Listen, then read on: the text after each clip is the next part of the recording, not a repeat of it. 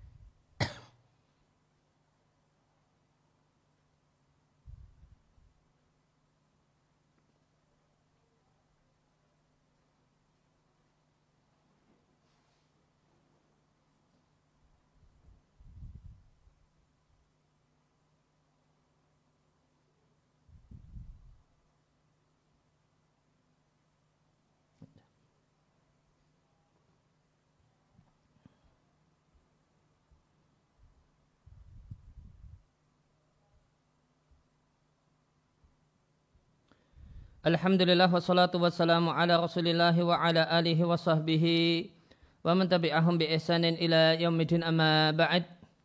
Kaum muslimin dan muslimah rahimani wa rahimakumullah kembali kita lanjutkan membaca buku Hakku Zaujain karya Syekh Sulaiman Ar-Ruhaili hafizallahu taala wa wafaqahu.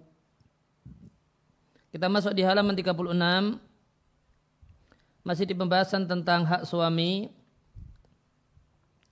Di antara hak suami yang menjadi kewajiban istri adalah istri menjaga kehormatannya dengan menjaga dirinya dan menjaga kehormatannya pada wantahfadha irdahu dan menjaga kehormatan suaminya finafsihi berkenaan dengan dirinya wala tu'aridahu dan tidak menjumuskan suami lil fitani ke dalam berbagai macam godaan.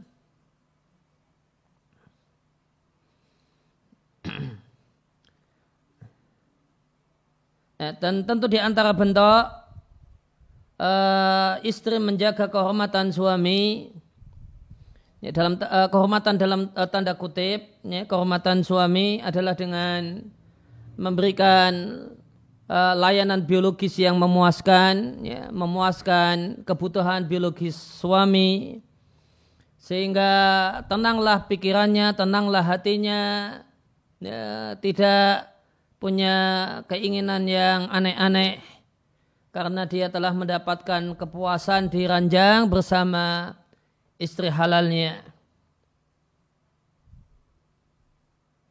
Maka di antara hak suami adalah istri menjaga kehormatan suami dengan menjaga dirinya si istri.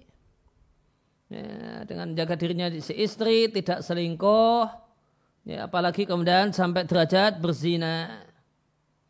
Demikian juga menjaga kehormatan suami berkenaan dengan diri suami. Ya, jangan sampai suami selingkuh gara-gara Alasan di antara alasan utamanya adalah karena tidak mendapatkan kepuasan dari istri atau lama tidak dilayani, tidak mendapatkan layanan biologis dari istri atau ya, semisal itu. Ketika istri itu tidak ya, mau melayani, memberikan layanan biologis kepada istri, eh, pada suami atau ya, suami sering kecewa dengan layanan istri, layanan biologis istri maka ini bisa menyebabkan tu'ariduhu lil fitani menjerumuskan suami ke dalam problem yaitu problem berkenaan dengan hasrat biologis. Nabi Shallallahu Alaihi Wasallam ditanya tentang sebaik-baik wanita, fakal maka Nabi katakan dia adalah wanita yang taat kepada suaminya ketika suaminya meminta menyenangkan suami ketika suami memandang dan menjaga suami tentang diri istri. Dengan hati-hati sehingga tidak selingkuh dan tidak berzina di belakang wa malihi dan menjaga harta suami. Oleh karena itu Nabi Shallallahu Alaihi Wasallam menyampaikan dalam hadis yang lain yang diatkan oleh Abu Dawud ayyumam ra'atin setiap wanita yang meletakkan dan melepas pakaiannya tidak di rumah suaminya, maka dia telah merobek tabir antara dia dengan Allah Subhanahu wa taala. Namun kalimat di selain rumah suami ini perlu penjelasan lebih detail karena yang dimaksudkan dan diinginkan tidaklah sebagaimana zahir redaksi hadis ini. Ya, kulu hada ini semua lihifdi dalam rangka menjaga dalam tanda kutip kehormatan suami. Karena istri itu adalah kehormatan seorang suami. Istri itu adalah ya, kehormatan seorang laki-laki. Maka wanita itu dilarang hatta sampai-sampai melepaskan pakaiannya di di selain rumah suaminya atau rumah yang yakumu makomahu menggantikan rumah suami.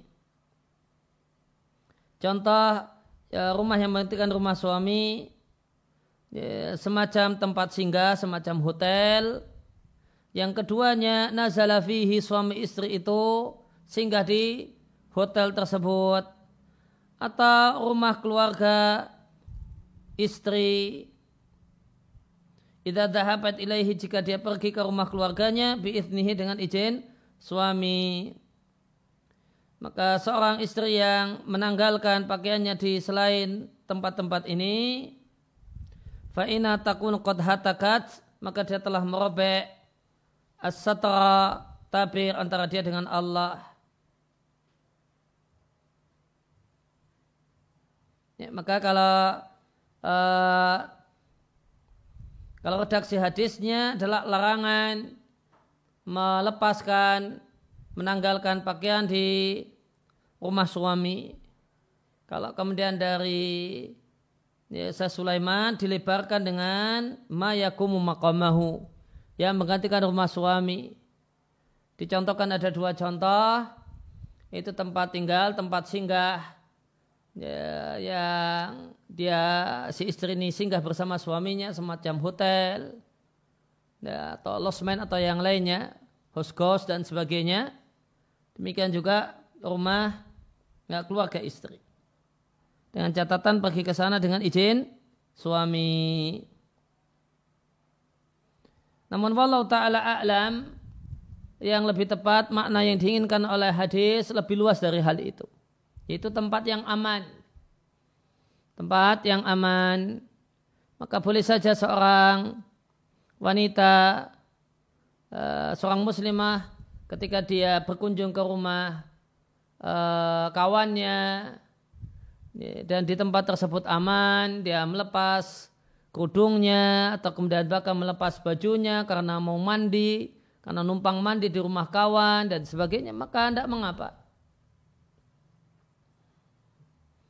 Sehingga maknanya adalah sebagai berikut, sebagaimana penjelasan di situs ya, Islam Ko atau Islamko bacanya. Disampaikan hadis ini dalil haramnya seorang wanita melepas pakaiannya fi ghairi baitiha di luar atau di selain rumahnya. Wal murad bidzalika yang dimaksud dengan rumah. Yang dimaksudkan adalah melepas pakaian fi makanin la ta'manu di satu tempat yang tidak aman dari dilihat oleh laki-laki ajnabi.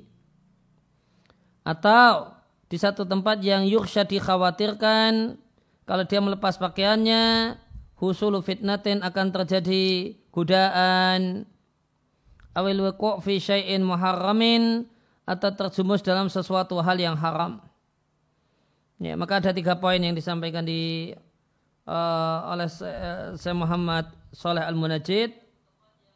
Ya, ya, yang pertama adalah tempat yang tidak ada jaminan aman terlihat oleh laki-laki ajnabi. Yang kemudian yang kedua, kalau dia lepas dikhawatirkan eh, timbul godaan. Eh, dia lepas kerudungnya atau kemudian dia lepas ya, cadarnya dalam keadaan dia meyakini wajibnya bercadar, dia khawatir ada laki-laki yang sekilas melihat kemudian tergoda karenanya atau terjumus dalam dikhawatirkan terjumus dalam sesuatu hal yang haram. Sebagaimana penjelasan Al-Munawi untuk hadis ini, Beliau katakan yang dimaksud dengan selain rumah suaminya adalah kinayatun adalah bahasa kiasan dalam pengertian uh, membuka, menyingkap sesuatu yang sebenarnya tidak boleh disingkap, disingkap kepada laki-laki yang bukan mahram dan tidak menutup diri dari laki-laki yang bukan mahram. Nah, apa yang dimaksud dengan penutup antara dia dengan Allah?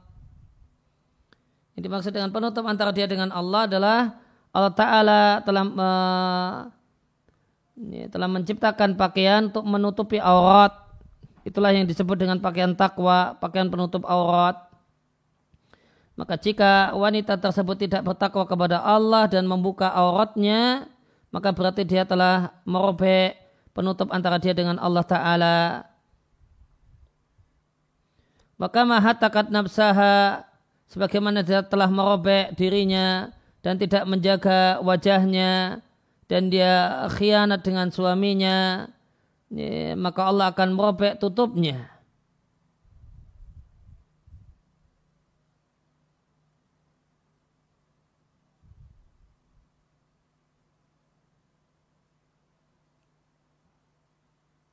Demikian juga waqala aidan Al-Munawi juga mengatakan wadhahir kemungkinan yang lebih mendekati yang dimaksud dengan melepas pakaian adalah e, membuka pakaian untuk laki ajnabi supaya laki-laki ajnabi itu bisa menjimainya untuk berzina atau melakukan mukaddimah zina.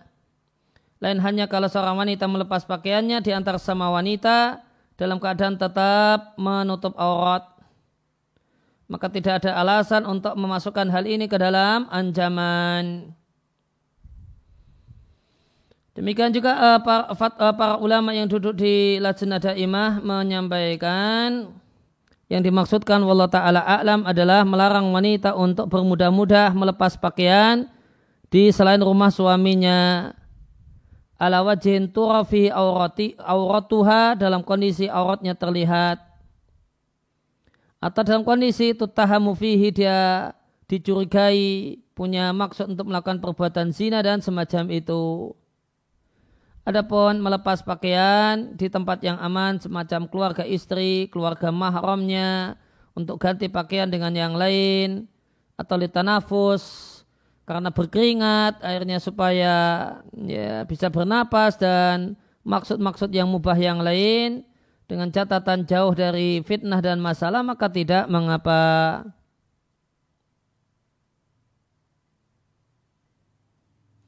Demikian juga Sayyid Ibn rahimahullah ta'ala menyampaikan Fal murad maka yang dimaksudkan adalah wanita melepas pakaiannya dalam posisi dikhawatirkan bisa dilihat oleh orang oleh laki-laki yang tidak halal melihatnya. Nah,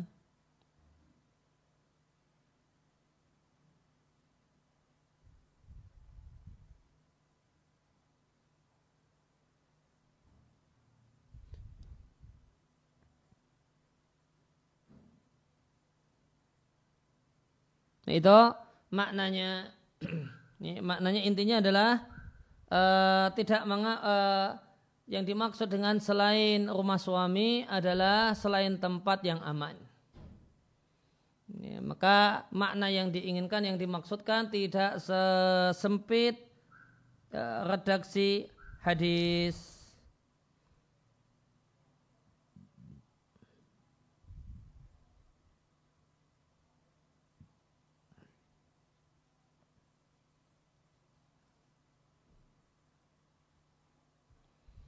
Sehingga kalau kita bandingkan dengan penjelasan yang tadi saya bacakan, uh, penjelasan saya Sulaiman masih terlalu sempit. Yang lebih tepat adalah lebih luas lagi. Kata kuncinya adalah tempat yang aman. Ya, maka boleh uh, melepas pakaian di tempat yang aman. Ya. Dan yang tidak boleh adalah melepas pakaian di tempat yang tidak aman. Nah, pakaian eh, tempat yang aman ini bisa jadi tadi tempat singgah, dia bersama suaminya, tempat dari keluarga uh, keluarga si istri atau kawan istri atau yang tempat yang lainnya. Dia numpang mandi atau numpang ganti baju atau tadi sekedar untuk tanafus ya, karena uh, pakaiannya itu kemudian dia bikin apa gerah, ingin supaya agak longgar, maka di rumah kawannya ya, atau di tempat yang itu kumpulan perempuan saja yang aman, ya, maka ini boleh.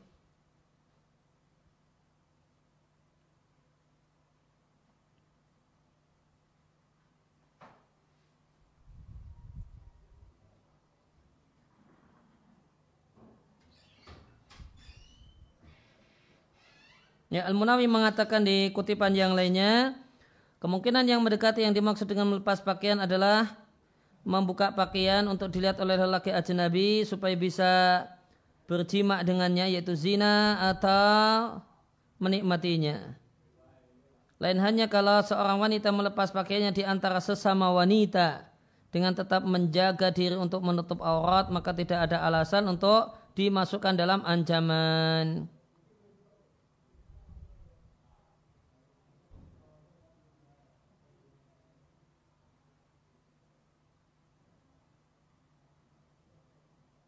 Oleh karena itu dengan ini diketahui bahasanya melepas pakaian di di satu kamar tertentu atau di di toilet fi ayi makan di tempat mana pun karena ghairu muharramin hukumnya tidak haram. Demikian juga melepas pakaian jika bersama di satu tempat bersama-sama perempuan atau mahramnya dan pada saat itu dia hanya menampakkan yang boleh dinampakkan. Nah. Kemudian kembali ke buku masih di halaman 36. Waqala Nabi Shallallahu Alaihi Wasallam Salah satu tiga orang janganlah engkau tanya tentang mereka karena tempat kembalinya mereka itu mengerikan, dosanya besar. Tiga orang janganlah engkau tanyakan tentang mereka, seorang yang meninggalkan jamaah, yaitu jamaatul abdan yaitu memberontak kepada penguasa muslim yang sah. Durhaka kepada imamnya kepada penguasanya. Fama ta'asian kemudian dia meninggal dunia dalam keadaan durhaka kepada penguasanya. Dan yang kedua adalah seorang budak yang kabur dari pemiliknya. Dan yang ketiga seorang wanita yang ditinggal safar khoba anha zaujua yang suaminya safar atau bepergian dan suaminya telah memenuhi kebutuhan ya, duniawinya. Setelah suaminya pergi tidak ada tabarrojat maka dia kemudian bertabarut berdandan. Watamarojat ba'dahu. Dan tamarojat ba'dahu setelah kepergian suami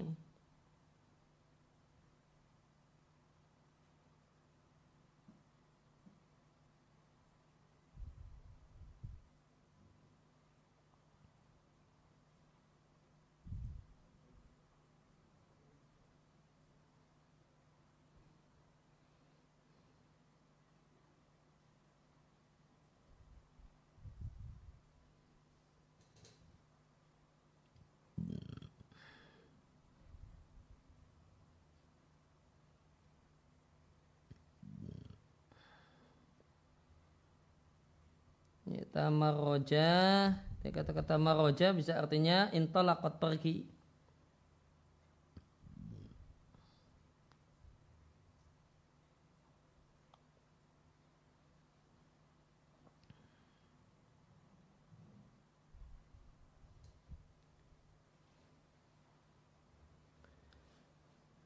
Ya, eh, imra'atun seorang wanita yang ditinggal pergi oleh suaminya fisurlihi karena ada surel atau pekerjaan suami. Zaujuha intaqala min baladihi. Suaminya pergi meninggalkan ya, kampung halamannya atau tempat domisilinya. Yuridu ada apa yang diinginkan oleh si laki-laki ingin mencukupi kebutuhan duniawi istrinya. Fala matatkala suami itu pergi meninggalkan istrinya tabarrojat istrinya malah tabarut berdandan dan menampakkan ini daya tariknya kepada laki-laki ajnabi. Wa tamarrajat wa waqa'at fil khiyanati. Dan dia tamarrajat bisa artinya pergi bisa artinya rusak. Ya.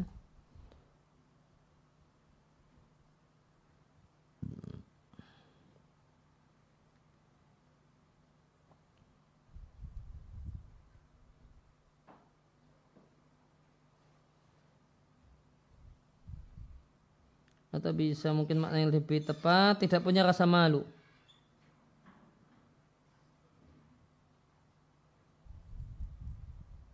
Fasada wa qala al wafa'u bihi. Ya, rusak dan tidak setia. Ini mungkin lebih tepat. Rusak dan tidak setia.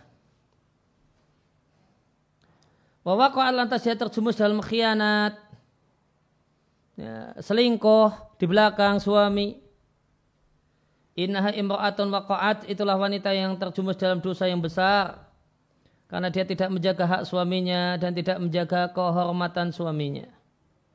Sedangkan wanita salihah yang penuh berkah, antusias untuk menjaga suaminya dan tidak menjemuskan suaminya ke dalam permasalahan dan godaan meskipun dalam meskipun dengan kata-kata. Di antara tindakan menjemuskan suami kepada godaan adalah menceritakan kecantikan wanita yang lain atau kemudian termasuk dalam hal ini ngejak bareng suami nonton drakor, drama Korea, oh, lihat perempuan-perempuan cantik. Nah ini termasuk menjumuskan suami dalam godaan. Nabi Wasallam menyampaikan, ya, tidak boleh perempuan itu bersentuhan kulit dengan kulit dengan sesama perempuan. Lantas dia menceritakan ke keindahan kecantikan seorang perempuan kepada suaminya sehingga seakan-akan suami melihat wanita tersebut. Maka jika seorang wanita itu terlarang mendeskripsikan wanita yang lain kepada suaminya dalam rangka menjaga kehormatan kaum muslimin, dalam rangka menjaga kehormatan suami. Maka jika demikian cerita dengan kata-kata, maka bagaimanakah dengan seorang wanita yang mempotret teman-teman perempuannya. Lantas dia jadikan foto teman-temannya ya, di rumahnya. Bagaimanakah juga dengan wanita yang memotret uh, wanita dengan uh, dengan handphonenya? Kemudian dia sodorkan gambar-gambar tersebut kepada suaminya. Wala haula wala quwata illa billah.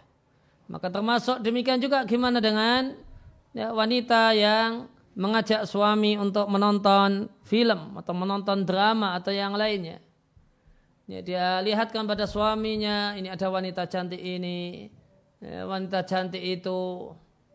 Maka tentu ini lebih jelek daripada sekedar cerita. Ya, karena cerita cuma bisa membayangkan, kalau ini lihat nyata.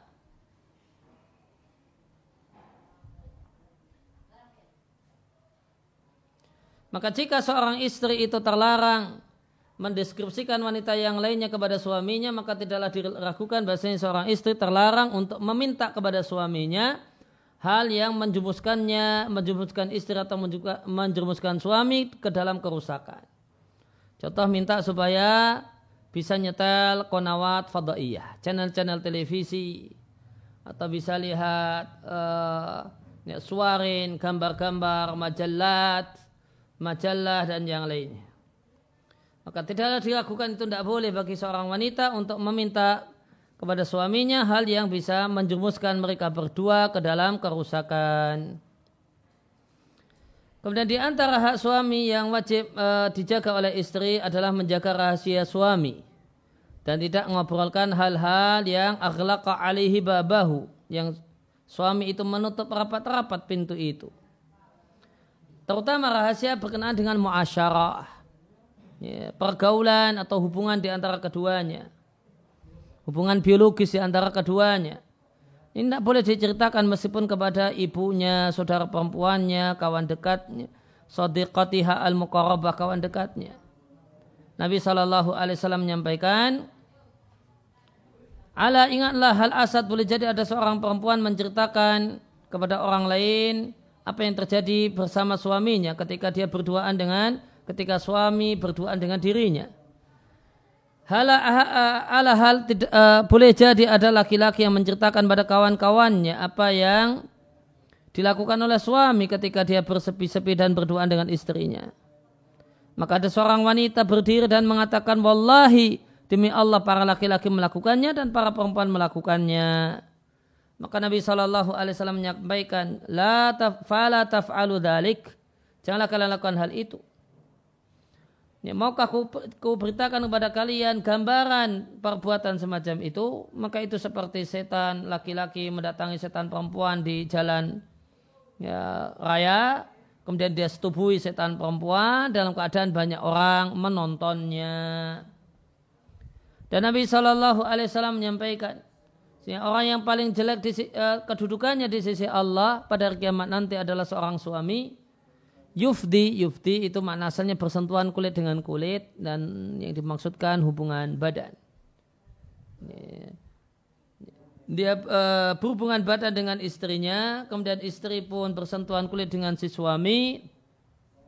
Kemudian suami menyebarluaskan rahasia istri, yaitu rahasia ranjang istri.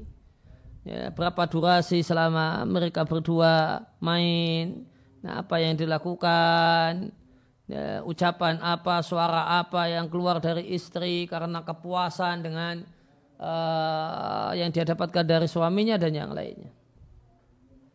Maka di antara hak demikian juga di antara hak suami yang menjadi kewajiban istri adalah dia jaga rumah suami, tidak dia izinkan masuk ke dalam rumah siapa pun yang suami tidak menyukai orang tersebut masuk dan bertamu. Sebagaimana sabda Nabi Shallallahu Alaihi Wasallam, lakum hak suami alaihinna yang menjadi kewajiban istri. Istri tidak mempersilahkan masuk furasakum ke rumah kalian satupun orang yang kalian tidak menyukainya. Dan Nabi Shallallahu Alaihi Wasallam menyampaikan adalah hak kalian para suami yang jadi kewajiban istri. Maka istri tidaklah mempersilahkan masuk furasakum ke rumah kalian man orang yang kalian suami tidak menyukainya dan tidak mengizinkan fi buyutikum berada di rumah kalian orang-orang yang kalian para suami tidak menyukainya. Kemudian di antara hak suami yang jadi kewajiban istri adalah menjaga harta suami dan tidak membelanjakan harta suami kecuali dengan izin suami. Dan kita telah mendengar Nabi Shallallahu Alaihi Wasallam menyampaikan tentang sebaik-baik wanita adalah yang menjaga dirinya dan harta suaminya. Dan Nabi Shallallahu Alaihi Wasallam menyampaikan tidaklah halal bagi seorang wanita memberi dan bersedekah dari harta suaminya sedikit pun illa biidnihi kecuali dengan izin suami. Maka jika suami mengizinkan si istri untuk berinfak dan bersedekah, lantas dia pun e, menyedekahkannya tanpa merusak harta tersebut, maka keduanya sama-sama dapat pahala. Dan Nabi Shallallahu Alaihi Wasallam menyampaikan, jika seorang istri itu membelanjakan dari harta suaminya tanpa merusak, maka dia mendapatkan pahala bagi apa yang dia ganjaran yang dia berikan. Makalah baginya curah pahalanya bima anfaqat karena infak yang dia berikan dan suami dapat juga pahalanya karena usaha jeripayah kerja yang dia lakukan. Dan Nabi Shallallahu Alaihi Wasallam menyampaikan, jika seorang istri bersedekah dari har, dari rumah suaminya, maka baginya pahala dan bagi suami juga semacam itu dan masing-masing tidak mengurangi ya, pahala kawannya sedikit pun. Ya, kesimpulan dari para ulama, jika seorang wanita itu menginfakkan dari harta suami atau uh, dari isi rumah suami atau harta suami itu ada tiga rincian.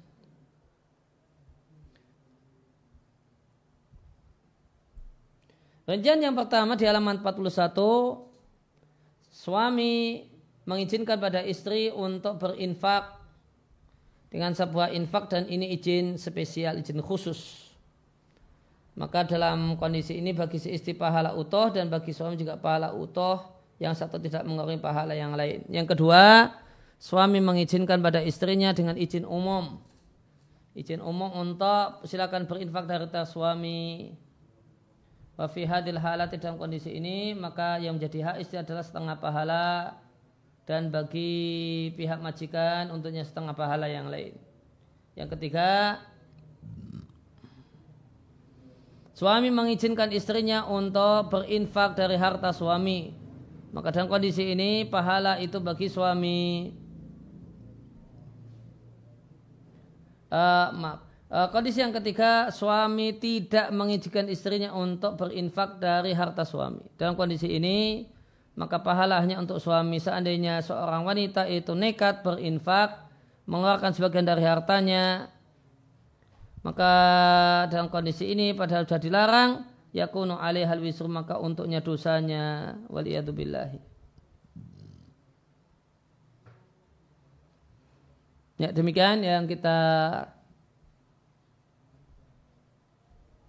Ya kita demikian yang kita bahas dalam kesempatan siang hari ini wasallallahu ala nabiyina Muhammadin wa ala alihi wasallam berdoa alamin.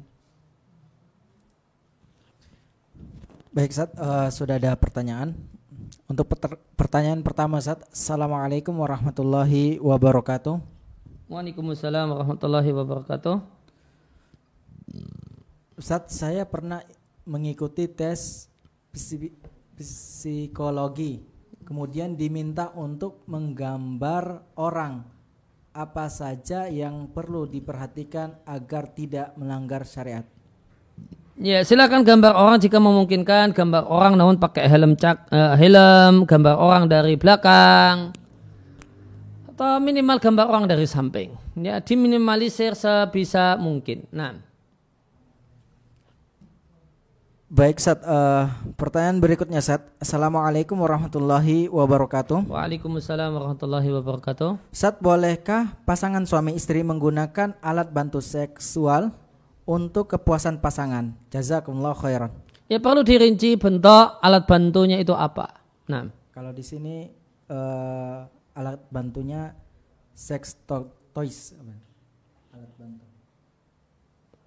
Uh, kalau bentuknya sektois uh, maka wallahu taala a'lam itu yang terjadi adalah uh, onani yang yang haram.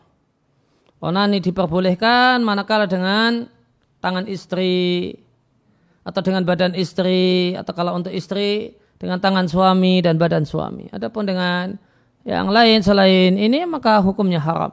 Nah. Baik Sat, uh, pertanyaan berikutnya Sat. Assalamualaikum Sat. Amin. Sat, apakah benar pada bulan Muharram ini ada anjuran untuk memakai celak dan apa batasan seorang lelaki memakai celak? Ya, hadis menganjurkan untuk bercelak di bulan Muharram. Uh, hadisnya hadis yang daif atau hadis yang palsu saya agak lupa. Namun yang jelas uh, tidak ada dasar yang valid untuk hal ini.